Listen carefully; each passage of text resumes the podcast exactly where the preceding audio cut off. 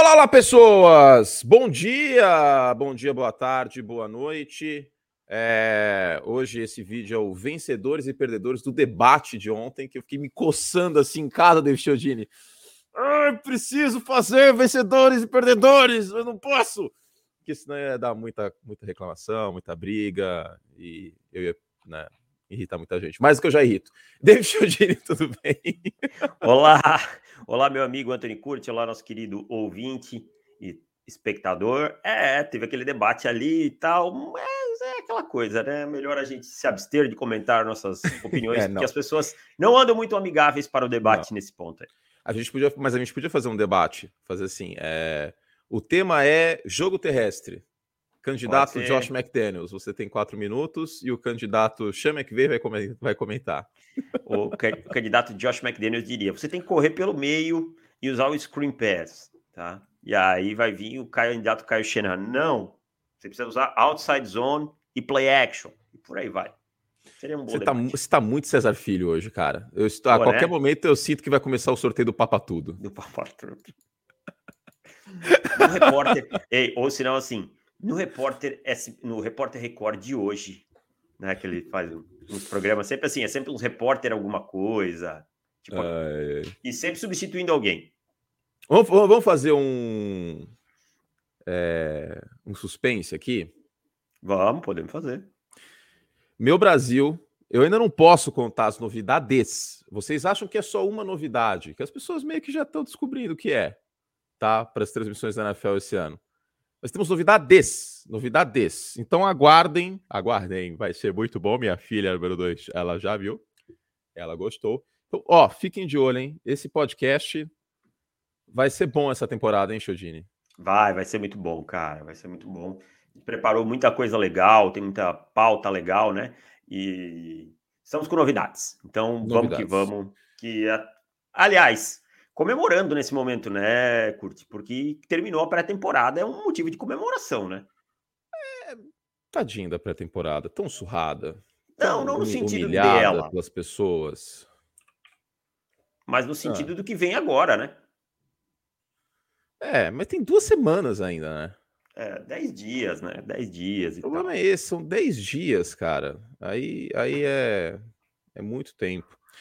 Ó, quebrar um gelo com um assunto que não está na pauta. A pauta hoje é o finalzinho da pré-temporada, as disputas de quarterback, etc. Tom Brady tá esquisito, hein? Além do preenchimento labial que ele fez aí, que eu achei ficou bem estranho, é, parece que ele fez, pelo menos. Cara, não tá apontado pro Shell, hein?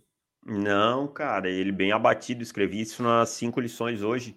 É, muito abatido, muito é, estranho falando: olha, sou um cara de 45 anos e tem muitas pip acontecendo ao meu redor, né? E a gente tem que saber como lidar com isso e tal. Você também achou ele mais magro que o usual, assim, mais magro que o tá normal? Tá batido, cara. Tá batido, assim. É... Não sei se isso é motivo para preocupação ou não. Ó, o Tom enfiando a cara na... Na luz. Na luz. tô... Não é de você que eu tô falando. É do outro Tom. Tá Você esquisito, acha? é, tá batido mesmo. Eu nunca vi o Tom Brady numa coletiva assim, cara. A não ser, sei lá, uhum. pós-eliminação, sabe? De um é. jogo. É. Mas tudo foi muito esquisito, porque no pós-eliminação para os Rams, ele não parecia tão abatido como normalmente. A gente até falou isso aí, que não era o Tom Brady pistola depois de uma eliminação. Aí aconteceu algo que nunca tinha acontecido, que é ele sair de um training camp. Aparentemente, segundo rumores, foi para uma viagem nas Bahamas com a Gisele. Deve ter feito também uma bichectomia, é isso que chama? Sei lá. Não sei como é que é. E um preenchimento labialzinho lá, que tá, enfim. É, mas tá batido, cara. Eu vou te dizer, a pauta aqui, uma das pautas é times que a gente sai pessimista. Eu não saio pessimista por conta é, da pré-temporada dos Bucks, do que eles mostraram em campo. Ou lesões tão somente, embora talvez dê para colocar até os Bucks como nos times que a gente sai pessimista. Mas está muito esquisito, cara tá esquisito. Tá, tá. E assim, é, é o que eu escrevi. Os jogadores são pessoas, eles têm problemas. E, e, se você tem problemas, cara, e se você não consegue se concentrar no seu trabalho, você vai levar isso para dentro de campo em algum momento, para dentro do seu ambiente e tal, né? Então, assim, é... E assim, não é qualquer um, é o, é o realmente a peça mais importante do Tampa Bay Buccaneers. Então. Né? É. Eu Bom, desejo que não seja nada, que não seja nada mais grave, que não seja ninguém doente na família, que seja algo que possa ser resolvido entre as partes, se for ele alguma discussão com algum familiar, alguma coisa. Porque doença aí a gente sabe que, infelizmente, às vezes não tem como controlar, não tem como. A gente deseja o melhor, né? Mas eu, eu tô, além dos problemas do meio da linha ofensiva, eu tô, tô intrigado para ver o que vai acontecer, cara, porque eu, eu realmente nunca tinha visto o Brady numa coletiva desse jeito. Mas vamos para a pauta, David Chiodini. É, faltou abrir aqui o, a musiquinha, né? O tururu, tururu. Que se não tem isso aqui, as pessoas ficam bravas. Bravas. Você sabe, bravas. né? As pessoas ficam eu... bravas, elas precisam o tururu, tururu. Eu, por exemplo, faço meus achando. vídeos no meu canal, eu dou um grito de manhã cedo, né? E algumas pessoas. meio Sérgio Malandro esses gritos de manhã, sim, hein? Sim, e aí algumas pessoas, oh, tá estourando meu ouvido e tal. E aí hoje eu não gritei. Ai, e, e os meus comentários, ninguém fala nada do conteúdo do meu vídeo, é só grita, tem que gritar, não sei o quê. Então tá bom, vamos voltar a gritar, mas eu vou fazer uma estratégia, já bolei uma estratégia para gritar sem incomodar quem não quer ouvir o grito. Deu para ouvir? Não. Não? Não. Agora vai. Show. Positivo e operante. Tenho aqui minha biblioteca de áudios, né? Tenho o Pô Fechou também, dando uma motivação. É que, infelizmente, eu não posso soltar esse aqui, porque senão o YouTube vai desmonetizar a live. Mas é... se você tá achando que vai ganhar só com a técnica, bola para cá e para lá, mas não posso ter um monte de palavras. Não, é, não dá. Não, não eu ia dizer, segura aí que, que o BO é grande. É... Vamos lá, então. Disputas de quarterbacks, vamos uma por uma. Quem venceu, se a gente concorda ou não, se foi a decisão certa ou não pelo que a gente viu. Vamos começar com a mais polêmica. Seattle, Gene Smith e Drew Locke. o Drew Locke não, perdeu né? para si mesmo. É muito importante é. a gente frisar isso, que o Drew Locke perdeu para si mesmo. Ah, mas teve interceptação que foi drop. Cara, nessa altura do campeonato, primeiro que sim, não foram as três que foram culpa dele. A gente é honesto aqui. Vocês sabem que a gente vê o jogo, a gente não comenta por box store porque é coisa de vagabundo fazer isso. Dois, me sentiu da Atena agora. Dois, independente disso, uma das interceptações foi uma das coisas mais feias que eu vi na pré-temporada. Você quer tipo comentar, a do Mac Jones. Foi tipo a do Mac Jones. O Mac Jones também não me deu para entender o que ele fez contra os Raiders. Não, o Mac Jones tem crédito. Ele não é. Não, não, é. Só, só tô usando o exemplo da interceptação que foi tenebrosa.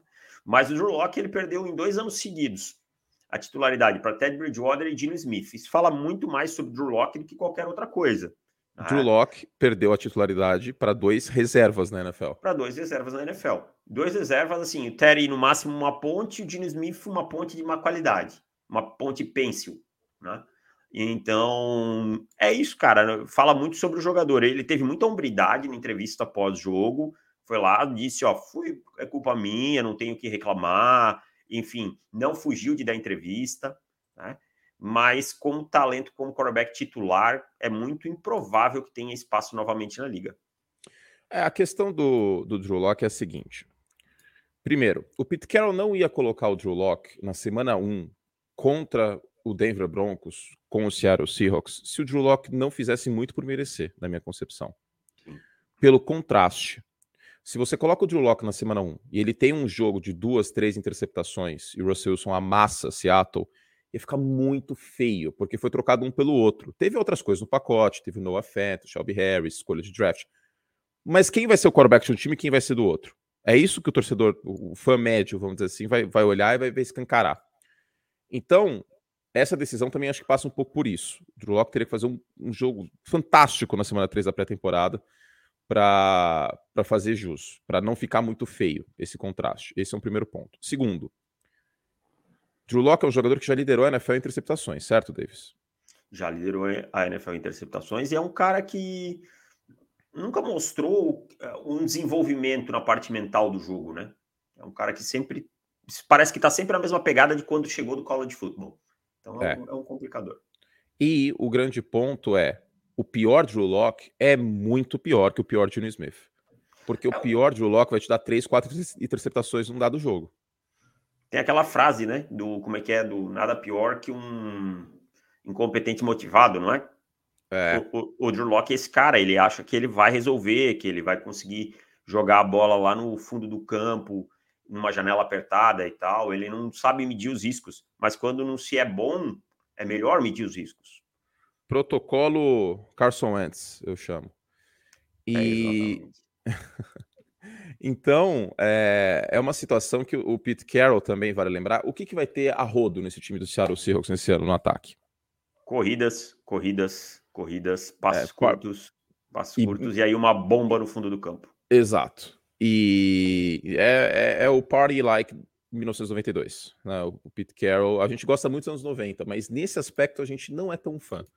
Aspectos táticos dos anos 90 não me pega muito, tá? Eu acho que esse negócio. Assim, chamadas. é, essa tara de, de, de, draftar running back todo ano, enfim, essas doideiras que o Pete Carroll faz. Uma coisa é ter o Russell Wilson para né, limpar, passar o paninho e, e, maquiar, a outra é ter o Gene Smith ou o Drew Locke. Eu não consigo julgar o, o, o, o Pete Carroll, e eu julgo ele em muitas coisas, né? Mas eu não consigo julgar o Pete Carroll nessa situação, uh, Chodini, porque é isso. O Drew Locke vai ter seu jogo de três, quatro interceptações, e aí já tá ruim vai ficar ainda pior, né? Ele não fez por merecer, essa é a verdade. É, não julgo por colocar o Dino Smith como titular, mas julgo por colocar o time numa situação de ter que decidir entre Dino Smith e Drew Locke. É, aí eu acho que o julgamento é válido. E é isso, cara. Seattle é um time que, para mim, vai patinar principalmente por conta desse, dessa posição de quarterback. É isso. Seguindo, é, Pittsburgh Steelers. Ontem o Trubisky na última campanha 6 de 6, teve uma boa sequência, não estava bem no jogo, os mesmos erros de sempre do Trubisky, o pé entrelaçado lançando, demorando para ler, aí ele corre para a direita e não acontece nada. É o mesmo Mitchell Trubisky que a gente viu no Chicago Bears, né? Porque criou-se uma narrativa de ah, o Sean McDermott, excelente treinador, que é mesmo. O Trubisky passou, fez um estágio em Buffalo. O Buffalo agora virou Harvard, né? O, o, cara, o cara faz faculdade aqui no Brasil, aí faz, faz um estágio lá na NFL, na NFL, faz um estágio em Harvard, de repente o currículo dele no LinkedIn vai bombar. Não, agora é outro profissional. Gente, pelo amor de Deus, né?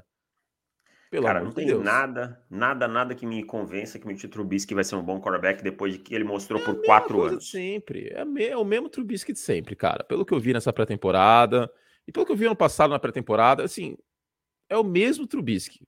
Não esperem um Mitch Trubisky diferente. Outra coisa, a linha ofensiva dos, dos Steelers jogou bem mal esses dois últimos jogos é, da, da pré-temporada, né? E o Trubisky teve seus problemas, pressionado. Na última campanha, ele teve um pouquinho mais de tempo. Eu até fiz um tweet ontem, Davis. O problema do Trubisky nunca foi talento no braço, cara. Não, não, nunca foi. Nunca foi. foi. mental, mecânica, esse tipo de coisa. Nunca foi Exato. problema no braço. Não é um quarterback que não consegue fazer os lançamentos que a NFL precisa. Né? A gente vê alguns quarterbacks que têm dificuldade de colocar bolas fora da hash, colocar bola no fundo do campo e tal. Não, isso aí nunca foi problema para ele. O problema dele são outros. É a leitura, é a tomada de decisão. É, exatamente. E é o que separa os, os quarterbacks na NFL muitas vezes, né? As coisas que separam os quarterbacks na NFL, precisão em passe para mais de 15 jardas e tomada de decisão. Eu, eu costumo dizer assim, quarterbacks talentosos chegam bastante na NFL, mas talento por si só em, em um ou outra coisa não é o suficiente para te manter na liga. Uhum. Você pode ter um braço forte e uma mobilidade. Isso não é o suficiente para te manter na liga. Você vai ter que se tornar um pacote completo. E o Mitchell Trubisky nunca conseguiu isso. Não, não, definitivamente não. Mas também o Kenny Pickett não teve o melhor jogo da história, né? O Trubisky a gente bateu ah, nesse ponto algumas vezes que ele estava competindo com ele mesmo. Eu acho que duas situações que o, o quarterback estava competindo com ele mesmo era em Pittsburgh com o, o Mitchell Trubisky e em Carolina com o Baker Mayfield. Eles perderiam a titularidade se eles perdessem para si mesmo. Em Seattle havia uma disputa. Tá? Sim. Havia uma disputa e, entre Dino e, e. Só, só terminar rapidinho, Davis. Entre os dois. Em Pittsburgh, não havia uma disputa. A titularidade era do Trubisky para ser perdida. Em Carolina, idem. Tá? Como eu acho que foi em New England com o Cam Newton. É, é verdade. O Newton e o Mac Jones. Pro, pro Bill Belichick colocar um calouro como quarterback na semana 1, o Newton fez muita lambança. E em, em, Seattle também o Drew Locke teve algumas coisas que deram errado para ele, né? Por exemplo, ele pegou Covid, não jogou na semana 2, que é quando ele é. jogaria, esse tipo de coisa. Então, mas eu concordo. Eles vão com o Mitchell Trubisky, eu acho, em Pittsburgh. Eu iria, o meu plano seria ir com o Kenny Pickett, porque eu acho que o Trubisky não torna o time mais competitivo. E aí, se eu draftei um quarterback na primeira rodada eu quero vê-lo jogando ou atrás de um quarterback que esteja em outro nível. Mas eu entendo o plano dos Steelers e eles têm um plano e seguem. Isso eu respeito muito. É, ah, e no caso dos Patriots, o Mac Jones fez, fez por merecer, tá? Deixando claro, bem claro isso. Sim, mas foi muito também o Ken Newton não indo bem nos treinamentos e tudo mais. É, agora, sobre Pittsburgh. Eu acho que eles acertaram. Sabe por quê? Hum. Essa linha ofensiva, ela é uma das piores da NFL. É, tá bem ruim. Isso, é uma das piores da NFL. Eu concordo. Uh, ela não tem ritmo de jogo num sistema ofensivo diferente que eu acho que o Matt Canada vai implementar. Os Steelers em 2020 foram o time que menos rodou play action. 2021 isso deu uma melhorada, um pouquinho mais de motion. Com o Kenny Pickett ou o Trubisky, em vez do Ben Roethlisberger, que era uma geladeira no pocket, você consegue fazer mais isso. Certo? Certo. E, então, o que eu vejo acontecendo é aquele grande ponto, eu falei até na transmissão ontem do jogo. Se você coloca o Pickett e o Pickett vai mal, você não consegue mais colocar o Trubisky. Se você fizer isso aí, vai acontecer o que aconteceu com o Brian Flores em Miami. Vai parecer que você não sabe o que está fazendo. Começa o ano com o Trubisky. Os três primeiros jogos. O primeiro jogo é contra Cincinnati fora de casa. Ano passado, os Bengals amassaram os Steelers em Ohio. Amassaram. Joe Mixon correu para quase 200 jardas. Aliás, essa defesa terrestre de Pittsburgh teve seus problemas contra o jogo terrestre no passado. Isso foi pouco falado, porque o TJ Watt teve 22 sacks e meio. E deu-se a entender que, por ter o defensor do ano, foi uma boa defesa. Não foi. Não foi. Especialmente não foi. fora de casa. Já passou do, do, brilhantismo dessa defesa faz algum tempo. Liderou a NFL em sacks. O TJ Watt foi fantástico, mas o resto da defesa teve problemas. É, aí, na semana 2, deixa eu pegar aqui o calendário dos Steelers. Eu não lembro o jogo da semana 2 de cor. Eu só, enquanto você pega o calendário, eu vou só falar uma coisa sobre essa questão dos Steelers. Eu entendo, concordo com tudo que você está falando, tá? É que eu vou voltar então e fazer uma correção. Eu não teria contratado o Mitchell Trubisky. Né? É, é, por aí que passa. Mas se ele está no elenco, eu consigo concordar com esse plano e. Não, eu, e, e eu teria. Eu teria, porque taticamente faz mais sentido ele do que fazer o Ben Roethlisberger para um ataque um pouco mais funcional. Em talento, não, não tenho dúvida, em experiência, em, em, parte mental, não tenho dúvida, mas infelizmente o Ben Roethlisberger não tinha mais corpo nessa altura do campeonato, era um coordenador ofensivo. Colocar o Matt Canada no pocket e o Ben Roethlisberger não ia fazer muita diferença. Fazia uns três anos já, né, que o, que o Big Ben já deveria ter se aposentado. É um futuro Hall da Fama, era muito legal ver o cara jogar, mas mais da metade dos passes dele foram até 5 jardas ano passado. Não, não Soltando a bola até 2 segundos, né? Foi o quarterback que mais soltou a bola até 2 segundos e, na e primeira esquematicamente, leitura. isso aí destruía o ataque de Pittsburgh, que era muito passe rápido, que o recebedor não estava esperando a bola chegar. É, o jogo terrestre muito pobre também, não tinha uma, uma outside zone, não tinha um toss, porque a mobilidade não existia no, no, no pocket como um todo. Então, é, o Trubisky é um quarterback móvel, o Pickett também tem sua mobilidade, passou muita bola fora do pocket lá na Universidade de Pittsburgh, papapá.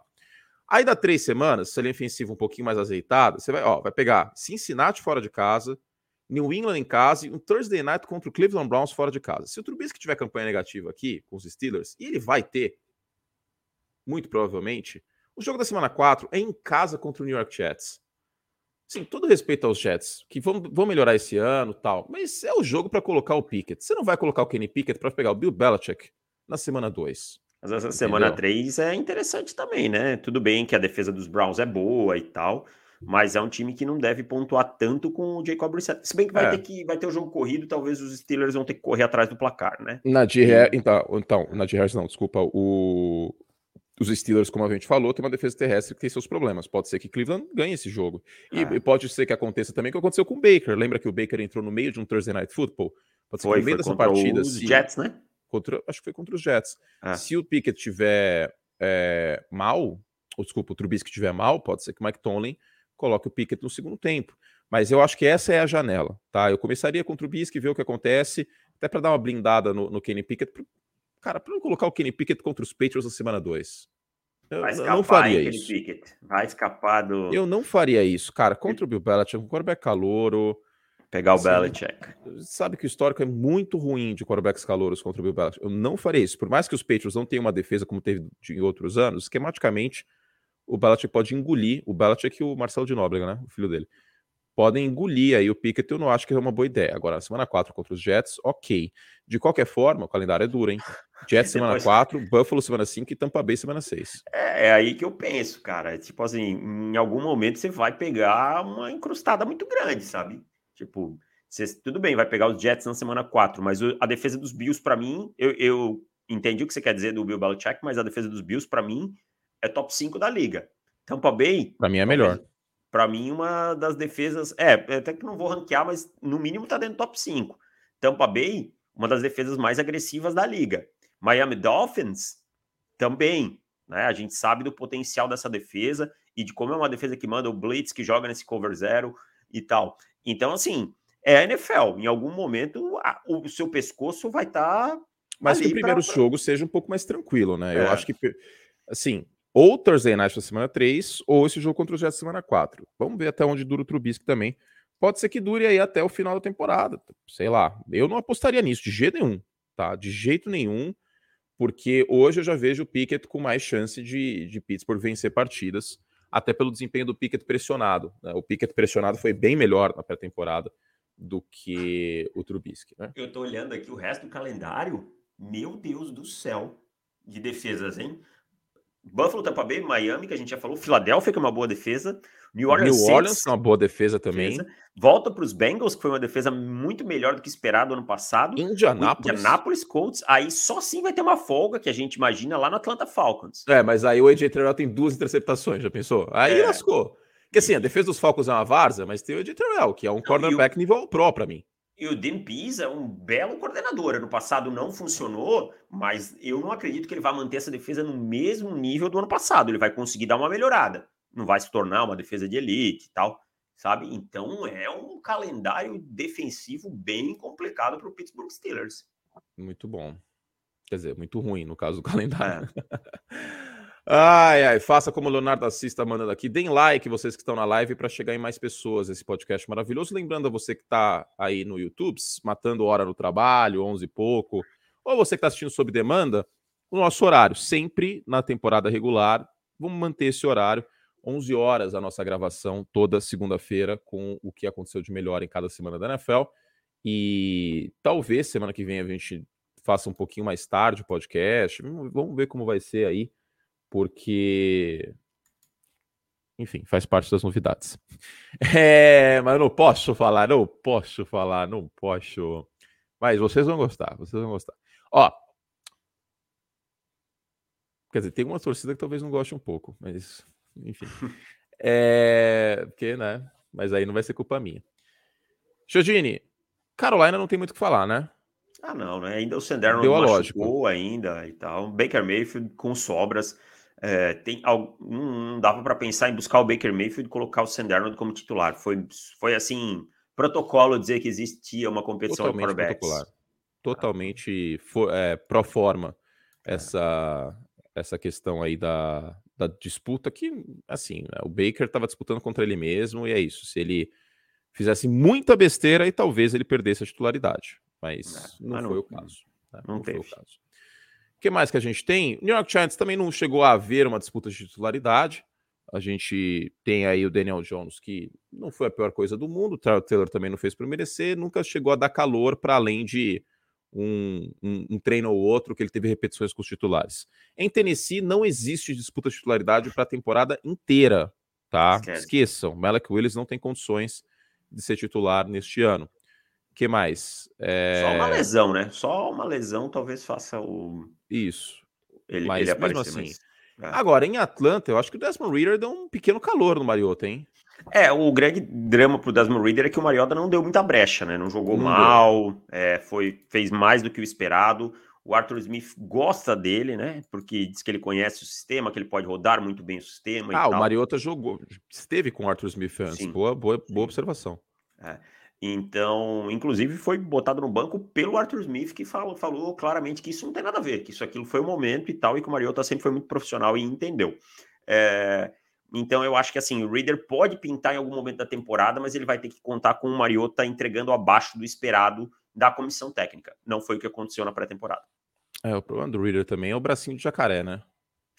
É, eu acho até que ele tem um braço razoável, eu tenho mais problemas com a precisão dele sabe? Eu, eu acho que às vezes ele esquece um pouquinho da mecânica e tal.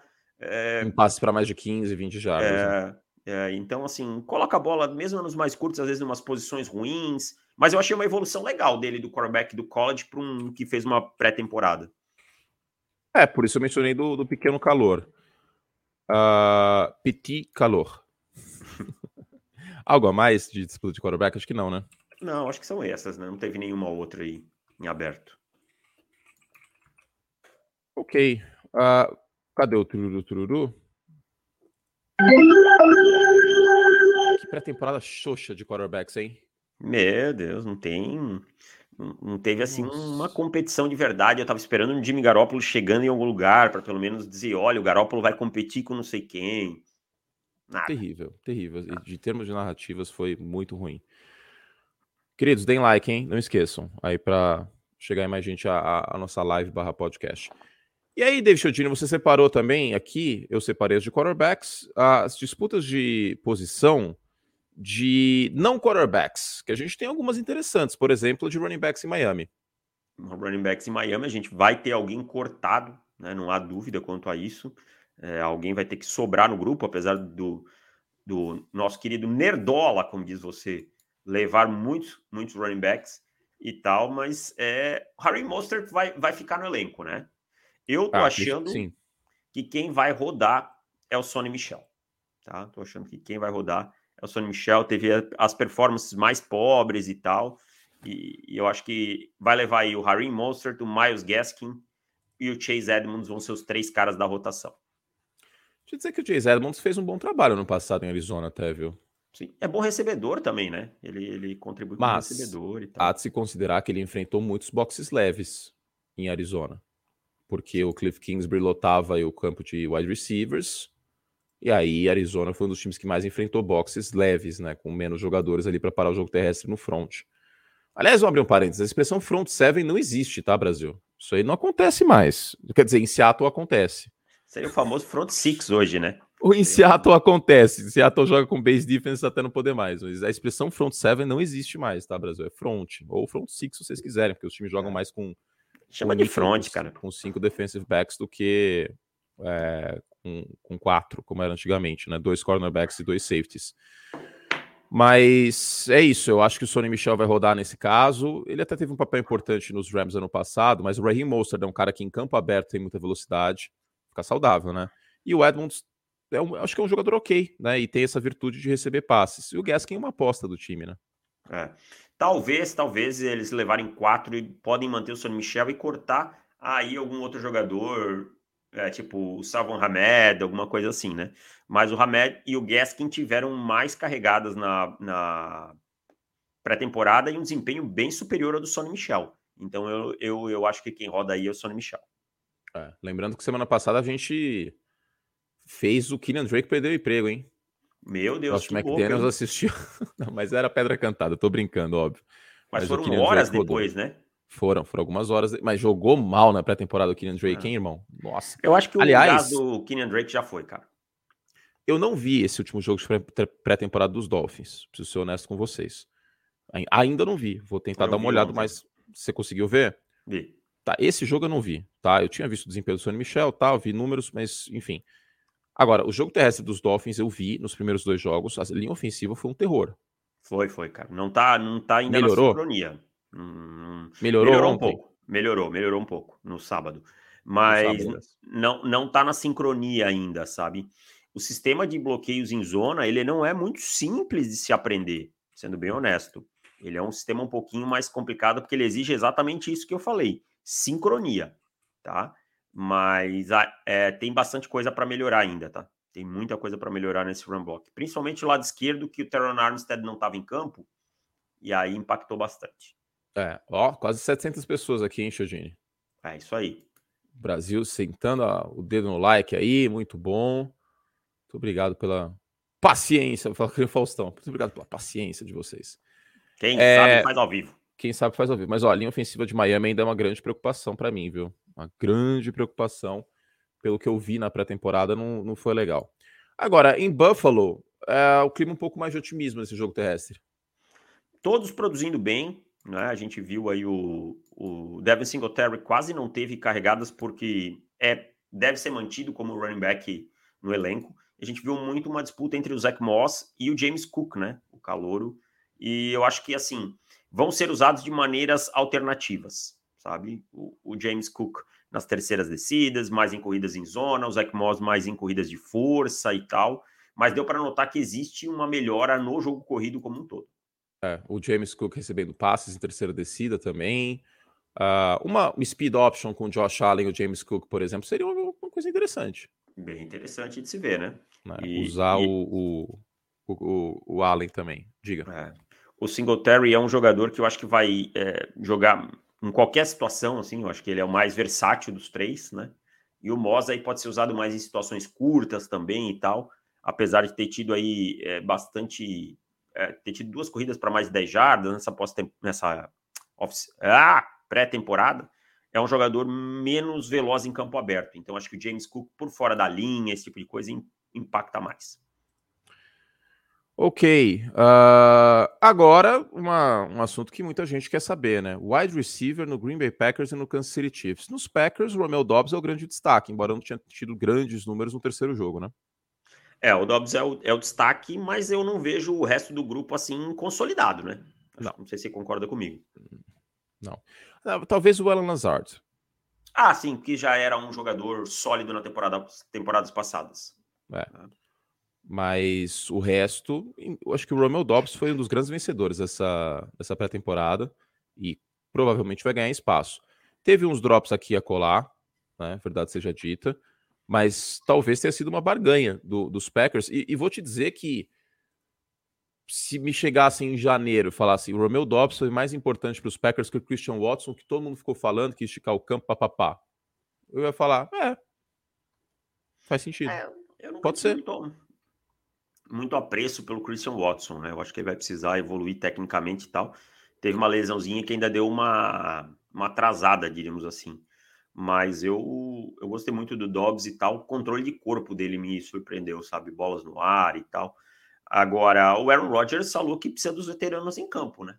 Deixou isso muito claro que precisa do Sammy Watkins em campo, precisa do Alan Lazar, precisa do Randall Cobb. Quanto esse pedido do Rodgers vai impactar e quanto ele e o Matt LaFleur estão falando a mesma coisa, a gente não sabe.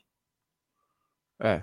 E o destaque é o Romeo Dobbs, mas muitos drops no training camp. O Aaron Rodgers deu uma chamada na galera. E não acho nenhum problema ele ter feito isso, viu? Também isso, não acho. Isso foi criado um escárcelo. Se fosse, aqui, ó. Esta é a prova que somos justos aqui. Tomás Eduardo, grande ídolo, que homem, maravilhoso, Gold. Sim, amo. Se fosse o Tom Brady falando o que o Aaron Rodgers falou, as mesmas palavras iam bater palma pra cacete. Nossa, olha que líder o Tom Brady. Aí é porque o Aaron Rodgers foi, foi errado? Cara, ele não falou nada demais. Ele não falou o nome de ninguém. Não, se ele falasse o nome de alguém, se ele falar assim, ó, fulano lá, vou dar um exemplo que não foi o caso, tá? É... Alan Lazar, pô, o cara, o Alan Lazar precisa parar de dropar isso, senão vai ficar complicado. Seria muito estúpido ele fazer isso. Né? Jogar né? o cara embaixo do ônibus, né? Totalmente, zero líder, ainda mais a situação que tá, série do Davante Adams. Fez nada demais, cara. Ele deu uma chamada indireta e aí a carapuça serve para quem quiser.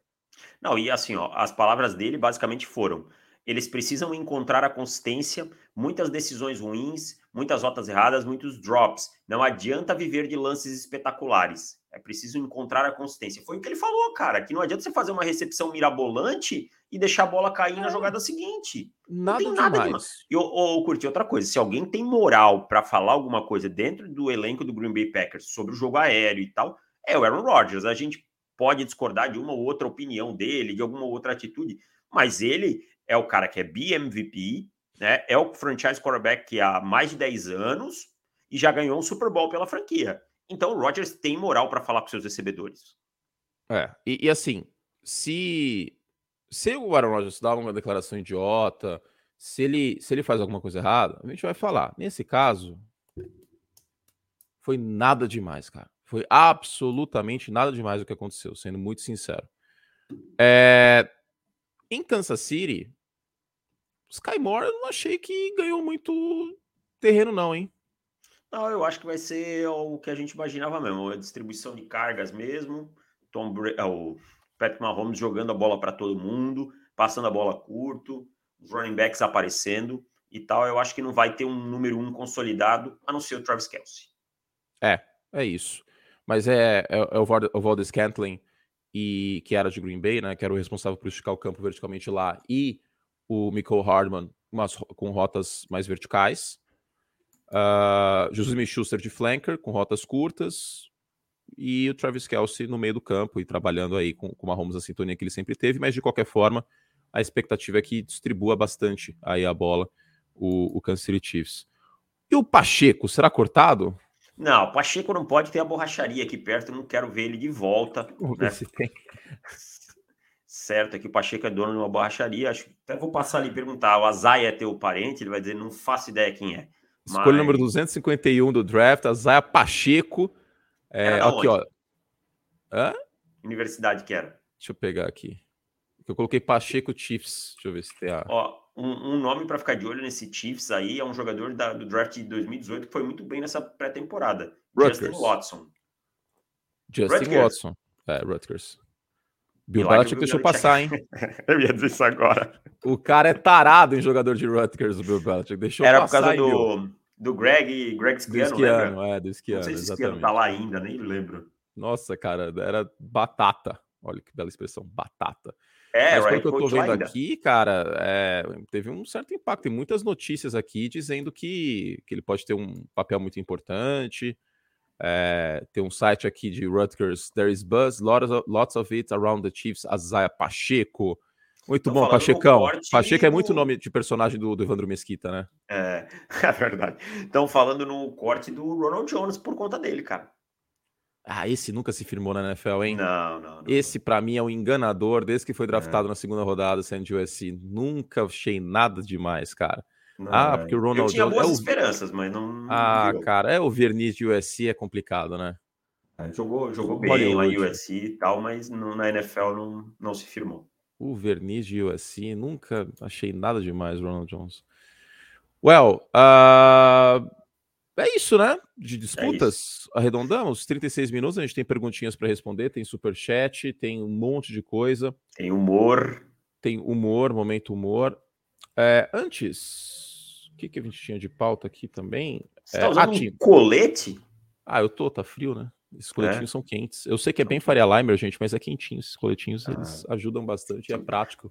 Você gostou da minha camisa xadrez? Eu gostei, tá, tá uma coisa meio eu tenho muita country. camisa xadrez. Eu tenho eu muita. Tenho também. Eu tenho muita, muita, muita mesmo. Eu muita também. Mesmo. É, bota com qualquer calça jeans, tá tudo certo. Tá ótimo. É, nossa, eu tenho muita camisa xadrez. Eu tenho, tipo, coisa de. Sei lá quantas. Não sei 80. Contar, né? Inclusive, eu peço no figurino da ESPN para as minhas camisas do League serem xadrez. Não sei se vocês repararam já. É, porque aí não, é, não são camisas minhas, né? São do, do figurino. Davis, rapidinho, porque a gente tem que seguir aqui. Tá quase 40 minutos. Tom acabou de fazer um xixizão aqui. Parabéns, Tom. É, time que você tá pessimista depois da pré-temporada. Se você falar um, eu vou tentar falar outro para a gente não falar os mesmos. Bom, eu vou falar o Seattle Seahawks. Eu tinha separado dois para não falar o mesmo, mas o Seattle Seahawks me deixou muito pessimista.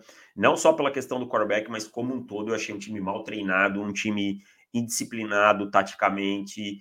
A, a rotação reserva deve ser muito fraca. Eu não, tô nem um pouco animado com o Seattle Seahawks. Ok. Opa! Buzinaço aí. Buzinaço, hein? O torcedor de Seattle tá, tá pistola. É... New York Giants. Também concordo com você. Kevin Thibodeau machucou. Nós, é... Kenny Golladay, muita gente criticando as atuações dele na pré-temporada, meio preguiçoso em alguns momentos. E Daniel não foi nada demais, né? não virou Josh Allen. Não que a pré-temporada seja determinante, mas nada demais. Mesmo do, eu vi o mesmo Daniel Jones de sempre, cara. Não deu nenhuma esperança, né? Vamos ser honestos, e... não deu nenhuma esperança. Não deu, não deu. E pra terminar de complicar, o Terrell Taylor ainda machucou. É. Eu olho assim, eu fico pensando, cara, não teve nenhuma esperança e tal. Tipo, os Giants. Eu vou, vou falar uma coisa dura aqui. Nova York novamente vai ver os playoffs pela TV. Nova York, a cidade. O time que eu estou otimista é o Kansas City Chiefs. Kansas City Chiefs é uma boa escolha. Eu tô com o Buffalo Bills, gostei muito da melhora do jogo corrido. É, os poucos drives que o, que, o, que o time titular esteve em campo foi muito bem. Então saio muito otimista com o Buffalo Bills. O Kansas City Chiefs com o Mahomes distribuindo a bola, o Trent McDuffie aparecendo em momentos importantes, o George Karlaftis MVP da pré-temporada. Oh, jogou bem, hein? Foi bem, jogou foi bem, bem o Ed Calor aí de, de Kansas City. Então eu tô otimista com Kansas City depois dessa pré-temporada. Eu tinha Buffalo na frente, mas eu acho que a distância de Buffalo para Kansas City não é tão grande como pode parecer por conta da saída do Tark Hill. Né? Vai dar jogo, com certeza, se pegarem de novo nos playoffs. Bom, uh... ah, e tô um pouco pessimista com o São Francisco. É, menos otimista, acho que pessimista não, mas menos otimista com os 49ers por conta do Trey Lance, que não foi nada demais essa pré-temporada. Não, pelo contrário, né? Eu acho que vai responder uma pergunta que a gente vai falar daqui a pouco. Né? Daqui a pouquinho tem uma pergunta aqui de um internauta. tem que usar mais a expressão internauta, porque eu acho maravilhosa. Aliás, você viu aquele, aquele link que eu mandei da malhação interativa da chamada? Ah, é. É, é, a, é a live, aquilo lá é a Twitch. Oh, é a roxinha. Ah, pode falar que se dane. É a Twitch, porque não, não, não dá problema. Antes da, dela existir, hein? Com, com o Mocotó. Que horror aquele programa. Era horrível. Horrível, horrível, horrível. Vamos lá, então. Merchan, David Chiodini. A gente vai mudar, a, então, a promoção, né? A gente ficou com 12 de 9,90 no plano anual do Pro Football. Você pode mandar suas perguntas para o podcast, tem o podcast assinantes, o dobro de textos, todas as prévias exclusivas e tudo mais. É... Vai mudar, hein? Então, Quando? Subiu a... Ué, hoje. Não, hoje não, né? Agora as pessoas estão aqui ouvindo a live, querendo assinar o Pro Football, você vai mudar hoje? É meio, pô, você tem que privilegiar as pessoas que estão aqui nessa pré-temporada com a gente, passando frio. Seja um bom CEO, seja um, um CEO é, caridoso. É, a, situa a, situação, a, situação, econômica do país não está das melhores, né? Tá. Então, ó, não vai mudar mais. Vou meter o Silvio Santos. E não é que não vai mudar mais hoje. Não vai mudar mais até Deixa eu pensar aqui. Eu tô olhando. Ah, o Rodrigo falando belo teatro. Não, mano, eu tô. Tá aberta a minha planilha aqui. Eu preciso ver isso aqui. Não tem nada de teatro nisso, pelo contrário. Uh... Até que se eu dependesse de atuar para viver, eu. Nossa senhora, eu também. Uh... Então é o seguinte, vamos lá. Até o dia 30 de setembro vai ficar 9,90. Ok? Olha mais um mês, hein, gente? Um então é mês, isso, cara. É, porque eu sei que tem gente que tá nem aí pra pré-temporada, que não viu, depois chega e-mail pedindo. Ah, cadê que não mudou? Cadê aquela promoção? Porque eu só descobri agora que eu não tô nem aí pra pré-temporada. Ó, o Lucas já aproveitou, por exemplo. Então, ok. Então vai ficar até o dia 30 de setembro. Em outubro, esqueçam, tá? Porque é meu aniversário, eu quero ganhar mais em outubro. E novembro é o meu. Exato. É... Então, ó, 9,90, 12 vezes até o dia 30 de outubro, novembro, 30 de setembro, é isso, né? 30 de setembro, é, tá bom, Tá né? bom. É, 30 de setembro é esse valor aí, depois vai subir e paciência. Mas eu vou subir o mensal já, hein? Não, o mensal tem que subir, porque a Não, gente vai privilegiar mensal, quem vai ficar é. o, o, ano todo com a gente. Vou subir o mensal nessa semana aí. Então, ó, para mandar perguntas para o podcast, o dobro de, é, de texto, como eu falei, vou abrir aqui o Pro Futebol para vocês saberem o que temos de textos para os assinantes. Tem, tem muita gente aqui no chat que é assinante do site. A Roberta, por exemplo, está aqui, que falou que o Davis estudou na escola Wolf Maia. Roberta Ó, é prévia dos Browns, prévia dos tempo. Broncos, prévia dos Packers, tá, tá no ar lá. Eu vou bater agora rapidinho um texto sobre o, os 49ers. É, enfim, tudo isso exclusivo dos nossos assinantes, além dos textos abertos, é a coluna do Davis, as cinco lições. Tem um texto sobre os Chiefs, ó. Curte, dois pontos. Chiefs serão menos ousados e mais eficientes em 2022? Baita texto, texto, por aí. sinal, hein? Muito obrigado. Não, não, é, não, achei que foi um dos meus melhores momentos em texto. Mas... Não, mas você fez um texto curto. Você não fez um texto de 5 mil palavras. Você conseguiu resumir em 500 ah, palavras. Uma é. coisa que, é, que não é tão fácil de resumir. Então, ó, tá no chat o link para você assinar. Aproveita aí, 12 de 9,90. É, sem juros, hein? Importante a gente mencionar, sem juros. Profutbol.com.br barra assinar. A gente espera vocês. Vocês estão ouvindo também. Vem com nós, hein? Até o final de setembro. Então, vai ficar essa aí. David Chiodini pediu, as pessoas pediram e vamos que vamos. Eu estou com o povo. Não, eu também. Pô. Situação então, econômica. Nós, tá... agora nós estamos com o povo. A situação econômica está desastrosa. Então, do mundo inteiro, inflação também. Vamos, vamos lá, vamos dar esse boi para as pessoas aí para ter um pouco mais de, de NFL na vida delas e vamos que vamos. Davis, uh... é isso, né? De pauta, a gente vai responder perguntas agora e depois o momento vamos. humor. Vamos responder perguntas, depois o super chat, depois vamos para o humor. Fábio Filho falou que o Brady tá com saudade do Gronk, por isso que ele tá triste. Momento triste. É, pode ser que seja, né? Não sei. Romerson mandou aqui, essa aqui não foi superchat, mas um abraço para ele aí. Tava um pub em Dublin, teve semana zero, né, do college Northwestern Nebraska. Ó, Nebraska. E falou que a cerveja foi liberada, muito bom.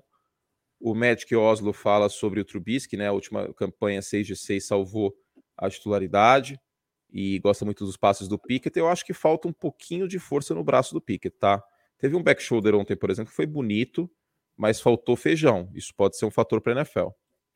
É, ele não é o braço mais forte do mundo, né? Isso aí a gente já Ele sabe. tem como fazer os lançamentos da NFL, mas em alguns momentos o zip na bola não é, não é, o ideal. Rafael de Paula, em Seattle, quem perdeu foi torcedor, sem sombra de dúvidas. Ciro Brandão mandou um, real aqui, não, mandou pergunta. Samuelson pede um abraço para o Fortaleza Tritões, um abraço para vocês aí, também pessoal do Ceará Caçadores, todo mundo que joga futebol americano no Brasil. David Chodino, para quem não sabe, o melhor técnico da história do futebol americano não, nacional. Não, não, não, não, não. É sim. Para mim você é. Para mim você é. todo respeito aos outros, mas para mim você é. Mas... Você é meu amigo? Ué.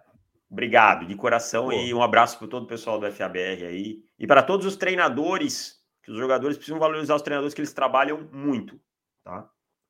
Murilo São Paulo, fala Curti Davis, vamos lá. Daqui a pouquinho as perguntas dos assinantes do Pro Football também. Fiz uma aposta com meu primo valendo cinquentão que os Bears chegam no Divisional Round. Manda um abraço para mim e pro Décio. É, o Décio, mas eu não vou falar o resto do nome dele. Você mandou cinco reais achando que eu sou trouxa, Murilo, mas eu não vou falar o nome inteiro. Esse dia quase Duvido que eu caí no Dade e não sei o que, é, né? Ele achou que eu, que, eu, que, eu, que eu ia cair. Irmão, quinta série B aqui, cara. Era expulso da sala uma vez por semana, pelo menos, seu trouxa. então, vamos lá. Católico Palestrino, bom dia. Vocês acham que esses anos todos de péssimos e negligentes drafts dos Patriots estão cobrando o, pre o Patriots, ó, o preço? Em Bill e Trust, embora hoje menos, esse elenco está tenebroso. É. Ah, aproveitando que você é católico e que você tem aqui a, o, o brasão da Santa Sé no seu, no seu avatar, a infalibilidade papal não vale para o Bill Belichick. A gente é... bateu nesse ponto aí quantas vezes? É, uma hora cobra seu preço, né? Elencos aí. Mesmo assim, o draft 2021 foi bom, mas desse ano já é mais duvidoso e tal. E os, enquanto Tom Brady estava lá, os drafts eram muito apostas. É óbvio que uma hora cobra, porque você vai ter que. Vai perder jogadores aí que não foram para o segundo contrato, esse tipo de coisa. Para mim, sim, está impactando nesse momento. É, exato. Corpo de linebackers me preocupa. Ah, mas o Bill Belichick sempre encontra jogadores de secundária. Sim, é verdade, mas quero ver acontecer. A linha ofensiva, muitos. Não é isso, não tô eu tô falando isso. Muitos insiders que cobrem o time, o Mike Rice, por exemplo, falando que a linha ofensiva no training camp foi um show de horrores. Então. Ah, é verdade. Foi um... Falaram que nunca viram uma linha ofensiva tão ruim lá em. Em New England. Em New England. É. Seguindo, Júlio Manuel. Senhores, confere que Sam Darnold pode estar fora da temporada por contusão no final de semana? Não. Ian Rapoport diz que ele está fora de quatro a seis semanas com uma lesão aí no tornozelo no jogo contra os Bills. Não está fora da temporada o Sam Darnold, mas o titular é o Baker, tá? Então é isso. Uh, mas, mas o, o, o Matt Corral tá fora. Tá fora. Uma lesão no pé, né? Exato. Léo Costa, o que acharam do Trey Lance essa pré-temporada? Nada demais, cara. Teve um bom Oscilante, né? na abertura contra os Packers. Eu acho sim que o torcedor dos 49 embora o elenco seja muito bom, embora tenha o Trent Williams, contexto é necessário, que o Trey Lance jogou com linha ofensiva reserva, basicamente, nesse último jogo contra os Texans, mas é, não vi nada demais o Trey Lance, em alguns momentos demorando para ler a defesa. O torcedor de São Francisco tem que esperar dores de crescimento. Pode é. ser que engrene ao longo do ano, como o Mac Jones melhorou ao longo do ano, por exemplo, né, foi melhorando. Tem o Caio Shanahan para ajudar, mas, cara, eu acho que o processamento mental que ele deixou a desejar no ano passado ainda pode ter problemas neste ano. É, e não, não encontrou ritmo ainda, muito inconsistente. Eu acho que é isso que a gente vai ver nesse ano. Vai ver alguns bons lances com alguns lances muito ruins. Eu acho é. que é muito isso aí que a gente vai ver do Trey Lance. E vale lembrar que em temporada regular e pré-temporada, o Trey Lance não tem nem 500 passes na NFL. Né? Não. É, o espaço mostral é minúsculo. É. E se a gente pegar, ele tem um espaço amostral até menor no college, porque ele também não, ele não jogou o Jogou um ano. ano. É jogou um ano depois da pandemia. João Pedro, se vocês fossem escolher uma cidade que nunca teve um time na NFL para ter um, por exemplo, Chargers, qual escolheriam? Austin Chargers seria um baita time. Nunca teve um time da NFL, já... né? Tem que ser. É, o Texas já tem muito time, né? Acho que. Ah, cara, eu, tenho curiosidade, eu tenho curiosidade para saber como que seria uma franquia no Alabama, cara. Pode ser, pode ser. Em Birmingham. Eu acho que não aconteceria, porque Alabama e Auburn dominam, né? Mas tenho curiosidade para saber como seria um, um, time nesse território da SC aí, um time da NFL, seria abraçado ou não. Não acho é. que, que comercialmente seria uma boa ideia, mas é pela curiosidade mesmo. É, eu acho que é por aí também. Não, não consigo lembrar eu, de nenhuma eu... outra assim. É, eu ia falar Las Vegas, mas já temos um, né? Já temos. Então... Os, os, Raiders com seu belo estádio. Não, tem, tem, tem, tem uma cidade que eu gostaria de saber o que, que aconteceria: Toronto. Porque tem Buffalo ah, do lado. Eu acho que a NFL não deixaria por conta de Buffalo. É, ia, ia ficar dividir muito o mercado ali, né? Tanto que a, o é. Buffalo joga uma vez por ano, não sei jogava. se joga, jogava, né? Não, Toronto, jogava, né? não joga mais. É, não joga mais. E o público não era tão bom assim, inclusive, quando jogou. É que o time dos Bills naquela época não era bom também. Eu tenho um... Mas. Diga.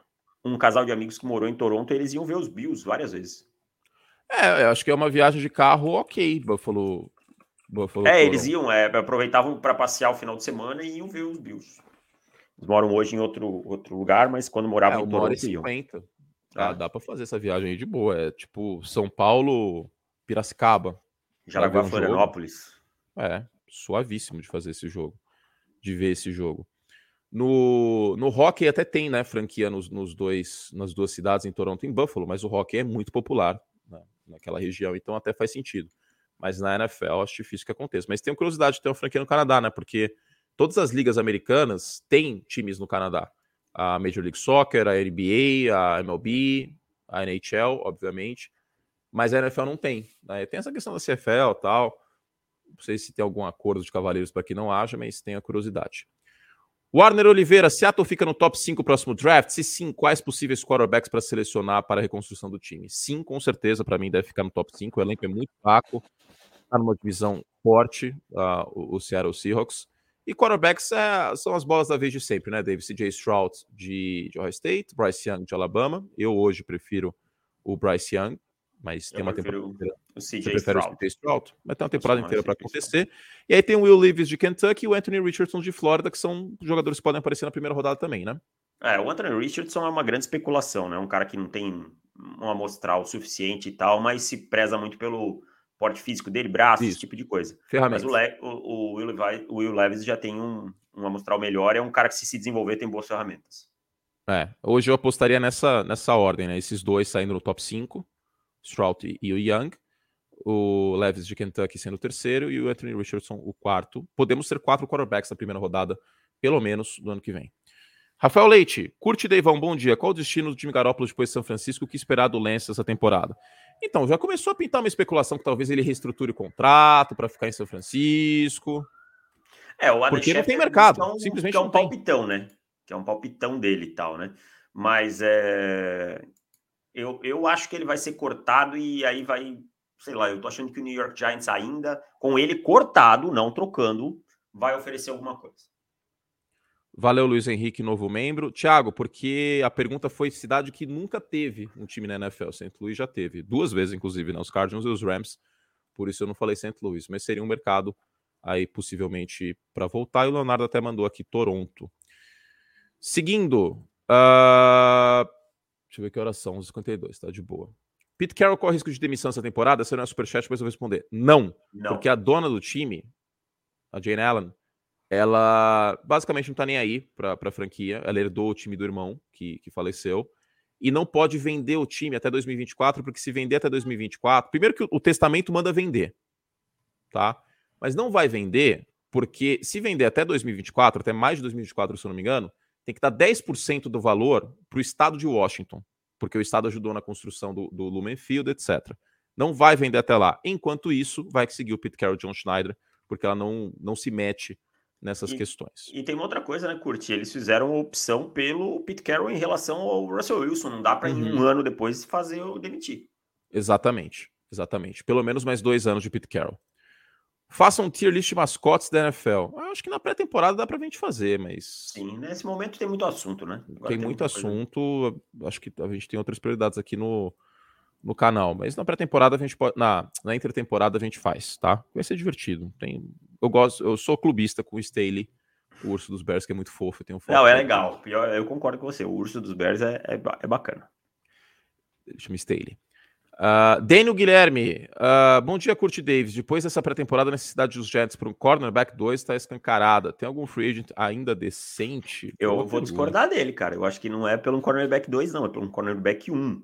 Né? Sim, mas, mas eu, Mas, eu falei assim, do boa pergunta porque eu queria é... saber se tinha algum algum free agent disponível na posição, mas eu não me lembro não, hein? Não lembro, acho que amanhã você vai ter uma resposta melhor, cara. Sabe por quê? Porque amanhã, até amanhã, os times precisam, dia 30, né, no caso, para quem tá só ouvindo, os times precisam reduzir os seus elencos para 53 e vai ter 800 jogadores cortados. Quem sabe tem alguma coisa interessante aí. Ó, oh, available, posições, cornerback. Vamos ver? Nossa. Quem, quem, quem, quem? Raimundo Nonato. Nossa. Não tem, né? Nesse momento não tem. É melhor esperar cê, o Você quer que eu fale? Fala um só. Ó, segundo o Spot Track aqui. É que alguns aqui a gente nem considera, tipo o Richard Sherman. O Richard Sherman assinou com a Amazon. Né? É, é, não considero. Mas eu vou ler o que temos aqui no, no Spot Track, tá? Uhum. Trey Waynes, Joe Hayden, Janoris Jenkins, Kevin King. O Kevin King tá sem contrato. Oh, Xavier Holtz, AJ Bowie, Vernon Hargreaves. É uma ilha dos brinquedos quebrados, isso aqui, basicamente. É, é. Você vai ter aí alguns jogadores aí que podem fazer parte do elenco, mas. É, sem condições. Sem mas condições. não nada que, que, vá, que você olhe e fique animado, cara. Espera Ó, até amanhã que é melhor. Tem um que o torcedor conhece aqui, Deandre Baker. Deandre Baker. Bem ruim. Não cedeu nenhum touchdown na última temporada em Georgia, hein, no, no, na carreira universitária. Enganou uma galera, inclusive, esse que você fala. É, enganou. Pior que enganou. Tem o Malcolm Butler, mas está machucado, vale lembrar. É. é, é, cara, não tem muito o que fazer, não. Lamento, mas não há o que fazer. É, o AJ Bowie, o pessoal tá falando aqui no chat. Não, o AJ Bowie é um, é um jogador sólido, mas... 31 anos, hein? É... é. 31 anos, Chiodini é sólido, mas não mais que isso. Well, o que falar do maravilhoso ataque dos Patriots? O Breno manda aqui. Eu não sei se ele foi irônico, se ele foi clubista. Aí tá meio empacado, né? Tá meio empacado, não é um ataque assim. Vai depender muito dessas bolas contestadas e jogo corrido. Eu acho que é isso aí. Mas não, não, não me anima nesse momento. Glaucio Fernandes, Malcolm Butler cortado dos peitos, reforço. Tá machucado, né, Davis? Mas essa foi uma ideia que nunca tinha que ter acontecido, na verdade. Não entendi até agora também, né? Você vai buscar o Malcolm Butler, que ficou um ano parado e tal. Hum, não Cara, nunca devia ter acontecido essa ideia, mas enfim. Rafael de Paula, essa síndrome de patinho feio pode ajudar os Raiders? A maioria já o vê como quarta força, etc. Como palmeirense, esse negócio me dá arrepios. É o patinho feio da FC West, né? Mas o McDaniels, cara, eu acho que ele foi legal essa pré-temporada dos Raiders, viu? Jogo terrestre criativo. Vocês sabem que a gente não é o maior fã do mundo de predicar o, ataque inteiro no jogo terrestre, mas eu não acho que é isso que vai acontecer. Não, eu acho que ele vai usar de maneira eficiente. Né? É isso, eu é diferente. É isso. Importante mas mencionar, eu... porque não trocou pelo Davante Adams, vai ficar correndo com a bola das três descidas, né? É. Mas eu, eu acho que não é quarta força, não, cara. Eu acho que tá no mesmo patamar que Denver Broncos e. Eu também acho. Talvez os Los Angeles Chargers. O, desses times aí, quem foi aos playoffs ano passado foram os Raiders. Não foram os Chargers, não foram os Broncos. Eu também ah. acho, cara. O Derek Carr não é um quarterback ruim, porque confundiu-se o fato dele ser o quarto quarterback. Eu acho que esse negócio de quarta força vem daí. É. Porque, queira ou não, a posição mais importante do jogo, qual que é? Quarterback. Aí o povo olha para a divisão, pô, Patrick Mahomes, Justin Herbert, Russell Wilson. Você tem aí dois quarterbacks que já venceram o Super Bowl, o quarterback jovem em ascensão na liga, e o Derek Carr, que foi draftado na segunda rodada de 2014, ah, foi para os playoffs, mas só agora jogou. Naquela outra temporada tinha machucado na, na véspera de Natal contra os Colts, 2016, se eu não me engano. E, e aí, 2017, o time flopou, enfim. Mas eu não acho que os elencos aqui coloquem os Raiders como quarta força e carimbem. Hoje, Davis, com todo respeito, mas eu coloco os Raiders na frente dos, dos Broncos. Eu também, eu também. Porque no papel, lindo, maravilhoso os Broncos, mas posição de linebacker, já te falei, me preocupa, ainda mais com os Raiders correndo bem com a bola. É, perdeu o Shelby Harris no meio da linha nessa troca. O Bradley acho... tem, tem uma saúde questionável. O Randy Gregory, mesma coisa. Né? Mesma né? coisa. Então, é. eu acho que dão dando a faixa de campeão do Super Bowl pro Denver Broncos sem a gente ver o time jogar. Eu quero ver o time jogar. Na é, Tênia e... no primeiro ano chamando o ataque. A gente nunca viu o Russell Wilson longe do, do Seattle Seahawks, com certeza vai ter uma adaptação. Então, assim, é, eu acho que Denver pode estar tá muito parelho com Las Vegas, mas Las Vegas é o mais provável que Denver, isso não há dúvida. É, sabe? e, e assim, ao mesmo tempo, linha ofensiva dos Raiders, tragédia. Tá, a linha ofensiva me preocupa. O melhor jogador da linha ofensiva dos Raiders é o Colton Miller e isso diz muito. E os cornerbacks, né? Eu tenho muito medo da posição de cornerback também. É, assim, é, Chargers, beleza. Chegou aí o Sebastian Joseph Day, mas não é o melhor jogador do mundo. O corpo de linebackers do Los Angeles Chargers é terrível. Terrível, terrível. A secundária aí fica um pouco mais tranquilo, mas o Derwin James machucando já desmonta a defesa. JC Jackson começa a temporada fora, né? Pelo menos uma Exato. ou duas semanas deve perder por conta de um, um desconforto no tornozelo que teve que operar. Zero surpresa se os Chargers perderem esse primeiro jogo da temporada contra os Raiders. Absolutamente Também. nenhuma surpresa. Como diria, como diria Capitão Fábio, é um jogo 50-50. 50-50. Seguindo, Hugo Coelho. Hoje vocês mandaram ver nas perguntas, hein? Gostei. Onde, e vai ter outra live, tá, gente? Quarta-feira comigo de perguntas e respostas. Se vocês quiserem participar, você que está assistindo sob demanda, você que está ouvindo o podcast, na quarta-feira, é, espero vocês também, tá? Às 5h30, 6 horas. Onde o Prescott pode chegar com o head coach como Sean Payton? Pode chegar ao Super Bowl. É isso. O Sean Payton é consideravelmente melhor que o Mike McCarthy. Para mim, o Sean Payton é um cara que, ofensivamente, aí, uma mente das mais brilhantes que passaram pela NFL nos últimos anos. O Felipe Rodrigues. Ficou um pouco ofuscado pelos outros jovens chegando, né? Pelo McVeigh, pelo Shanahan. Jovens, né? O tem mais 40 anos, mas, enfim, novidades. Felipe Rodrigues, fala do senhor Wilson jogando contra Seattle. Já dá para chamar meus Broncos de campeão? Clubista eu? Sim, você é clubista. A gente tem que ver o time jogar, cara. Você acabou de responder a pergunta é, dele, né? Te respondendo diretamente aqui. Felipe Barbosa, o que acham dos Bears depois da pré-temporada? Acho que a linha ofensiva vai dar um caldo, o Justin Fields está melhorando. Obrigado, Guedes. Abraço.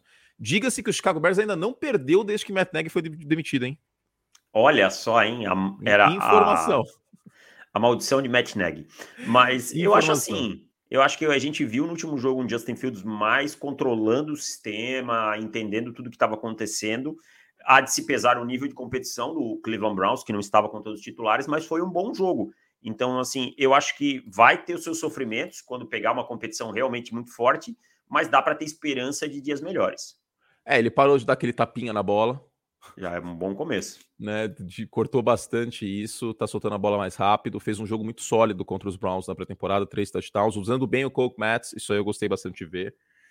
Eu acho que dá para ser otimista, cara, mas playoff, campanha positiva, não vai acontecer. É. Aí não. É reconstrução, tem que entender isso.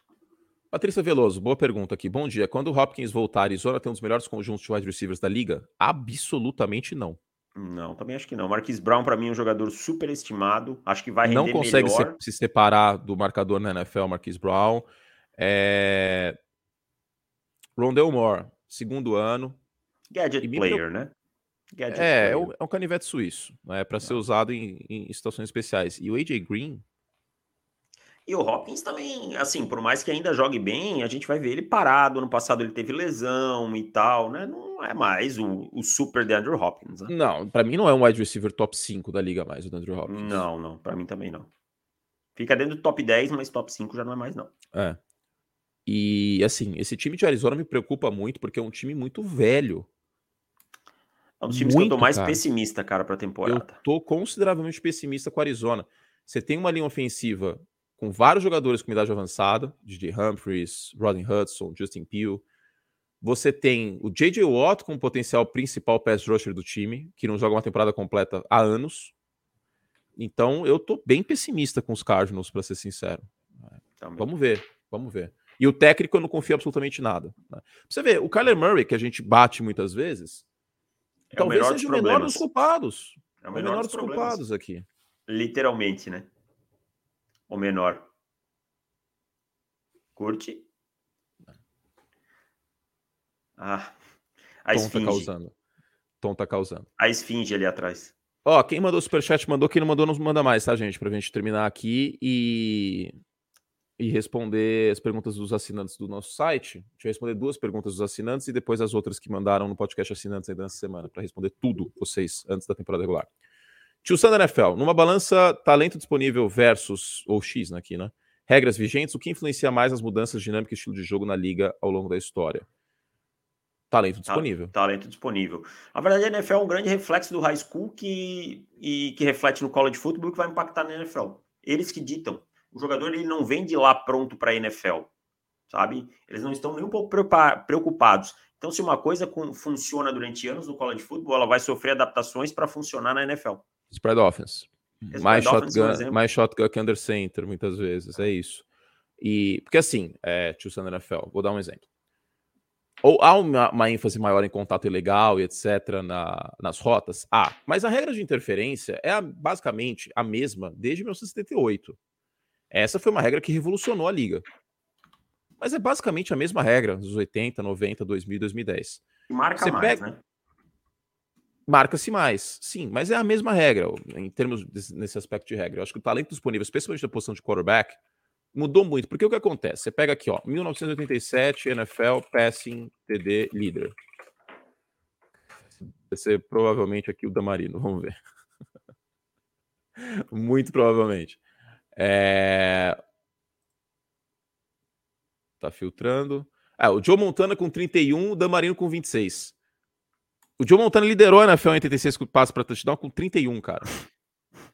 Só que aí você pega Fala um número aí de 6 a 12. 9. 1, 2, 3, 4, 5, 6, 7, 8, 9. O Jim Kelly foi o nono em passe para touchdown em 1987 com 19. 19 touchdowns. Hoje você descasca um quarterback. Com 19. Quantas interceptações? 11. Nossa, Agora, hoje, hoje ele estava no hot seat. Com Quantas jardas passadas teve o líder, que não foi o Damarino, foi o Neil Lomax, o líder em jardas passadas em 1987? 2.800. Não, aí também se forçou. Uhum. 3,300. Oh, mas não ficou. Nossa, do jeito que você falou, que era. Não, ok, mas não ficou longe. 2,800 teve um cara que ficou em que lugar, mais ou menos? Hoje? Não, não, 2,800 na época. Quinto. Quinto? Tipo... O Tom Brady liderou a NFL em passes em jardas passadas ano passado com 5.316. O líder em, em, em, jardas passadas em 87 seria o primeiro, segundo, terceiro, quarto, quinto, sexto, sétimo, oitavo, nono, décimo, décimo primeiro, décimo segundo, décimo terceiro, décimo quarto, décimo quinto. Cara, ele seria tipo vigésimo hoje. Em passes para touchdown, olha quantos quarterbacks passaram de 30 touchdowns na última temporada. 1, 2, 3, 4, 5, 6, 7, 8, 9, 9 quarterbacks. Hoje em dia tem muito. É porque, como se fala, quando se fala, ah, Joe Montana, Dan Marino, espetaculares, jogariam hoje. Mas a, a meiuca, a classe média de quarterbacks da NFL. Era bem ruim. Era bem, ruim. Era horrível de ver jogar, era bem chato. É Cara, ruim. Muito ruim. Não era à toa oh, e... que não se desenvolviam, né, Curti? Os times corriam muito com a bola, os caras nem, nem, se desenvolviam, sabe? Então, não é à toa que se pegava pouquíssimos quarterbacks lá em cima e tal. É, e você pega aqui, ó, 2001. 2001 teve três quarterbacks com mais de 30 touchdowns. Nenhum com mais de 40. 2001, não faz tanto tempo assim, cara. Para padrões de NFL, de evolução tal. Já tinha o Grayson Turf tal, tanto que o Kurt Warner liderou a liga em, em jardas. 2001 teve dois quarterbacks com mais de 4 mil jardas, Kurt Warner e Peyton Manning. Aí você pega a meiuca da liga, aí tem lá Doug Fleury, Brad Johnson. A classe média de quarterbacks da NFL, ela melhorou muito. Houve uma ascensão da classe média de quarterbacks. Isso fez uma diferença muito grande no jogo. Certo? Certíssimo. Boa, boa pergunta. Gostei de devagar sobre esse assunto. Miguel Pires, considerando que o Stradler jogou na pré-temporada, quem tem mais chance de assumir titularidade e ser cortado pelos Jets entre ele, Flaco e White? O Flaco. Eu ainda acho que é o Flaco. Pela experiência, é. Não, não, não, não, é o, é o Flaco. Não tem, é o Flaco. É assim, não... é, infelizmente, eu digo isso para o torcedor dos Jets. Não, não, é, é, não, não vai ser outro. O, o, o Robert Saleh falou antes da, da, do, do Zé Wilson machucar que o Joe Flaco seria titular em muitos times da NFL.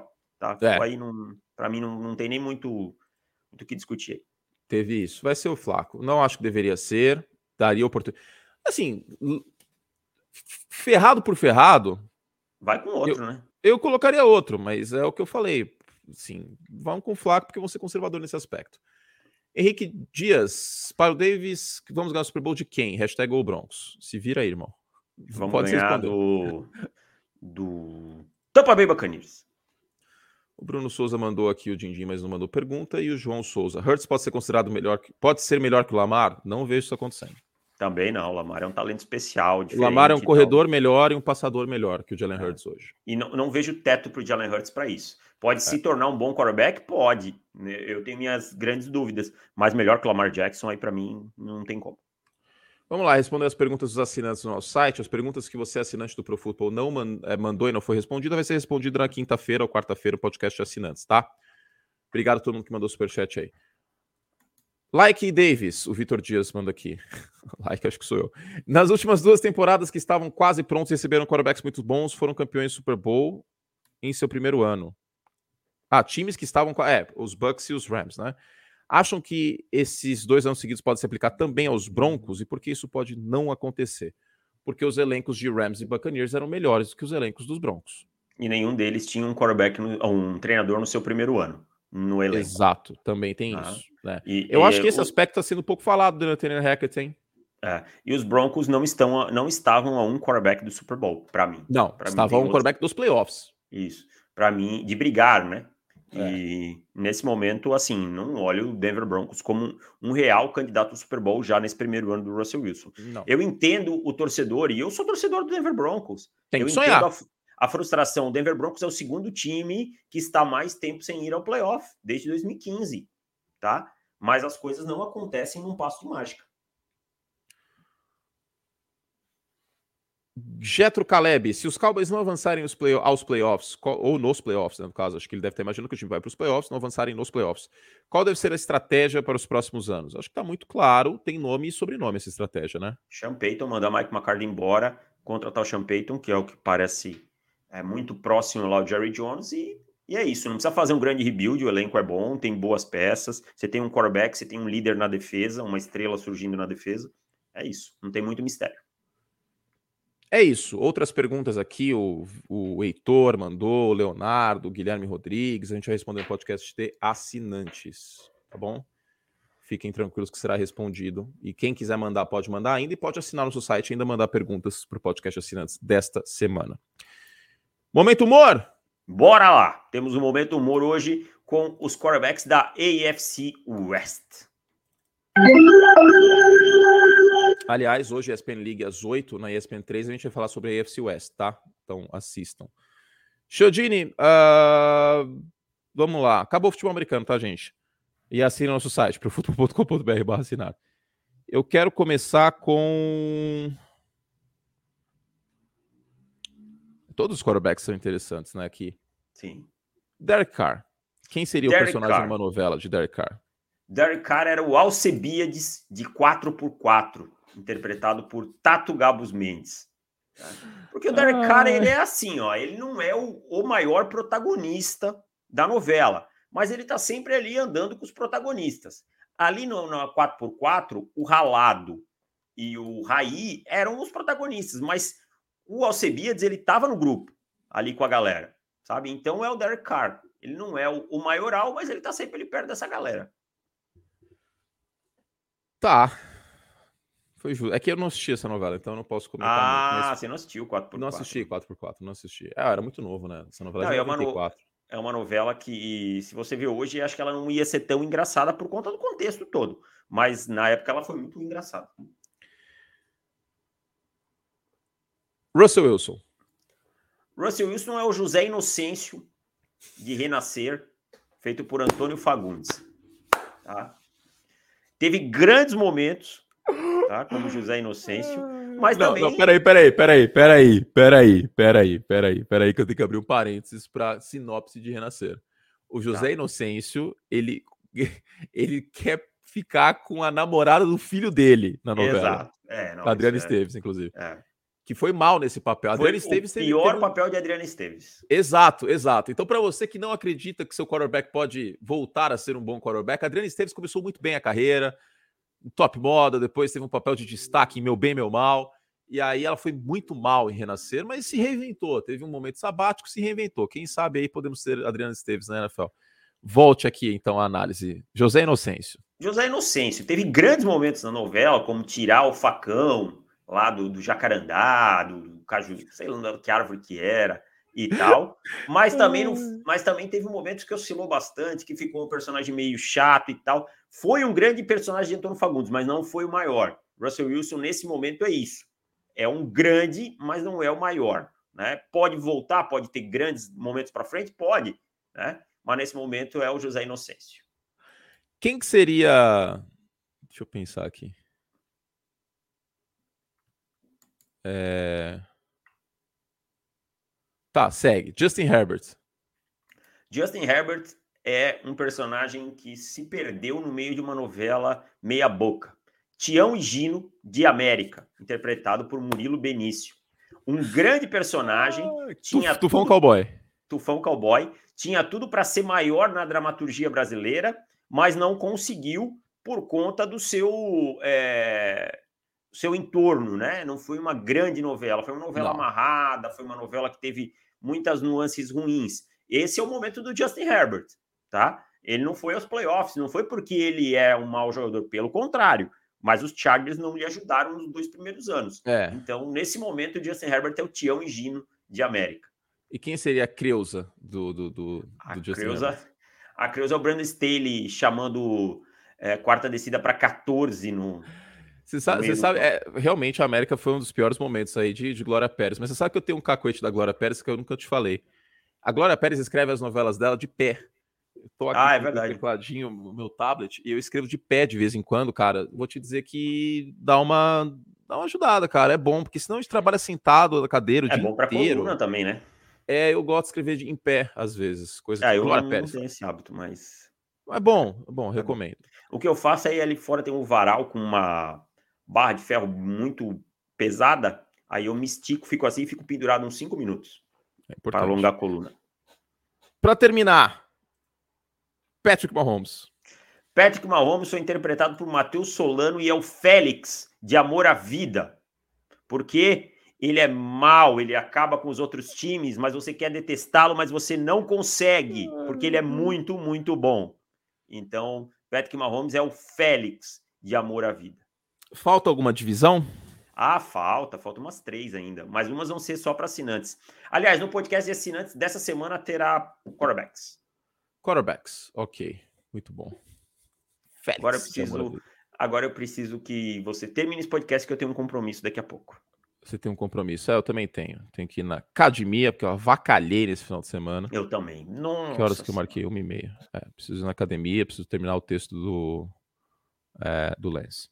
Chodini, beijo carinhoso para você. Fizemos todo o estrago que podíamos. Para mais conteúdo, para mandar perguntas, meu Brasil, uh, mandem profutbol.com.br barra perguntas. E para mandar essas perguntas, vocês têm que assinar nosso site, hein? Mas se você assina o site, compensa muito. O dobro de podcast, o dobro de textos. Sabe quem assinou o site essa semana? Quem assinou? A semana passada, sexta-feira. Um beijo para ele. Matheus Pinheiro, narrador dos canais oh, ESPN. grande Matheus. Um mas eu vou fazer, mas vou fazer o reembolso aqui, fazer na faixa para ele. Eu preciso abrir, inclusive, aqui para mandar o reembolso para ele. Dê um plano eterno para ele. Muito obrigado, Matheus. Ele ouve o nosso podcast. Um beijo para você. Torcedor dos Broncos também, inclusive. E, e, é isso, tá, gente? Eu volto em live aqui no canal na quarta-feira, às 5h30. Não deixem de seguir o canal do Davis aqui no YouTube também para mais conteúdo melhor do futebol americano. Nós que somos é, é uma novela da SBT, nós somos amigos e rivais. não, não somos não, pelo contrário. Nós somos membros do mesmo partido. Como seria o nome do nosso partido, David Chodino, para terminar? Partido da Causa Futebolística Americana. Alguma não, coisa assim. Aí, eu gosto aí, de causa. Não, tem que, ter, ter, tem que ter. Porque aí tá muito partido pega tudo. Tem que ter o nosso dogma aqui. Qual que é, é o nosso dogma? Partido vocês... não pague running backs.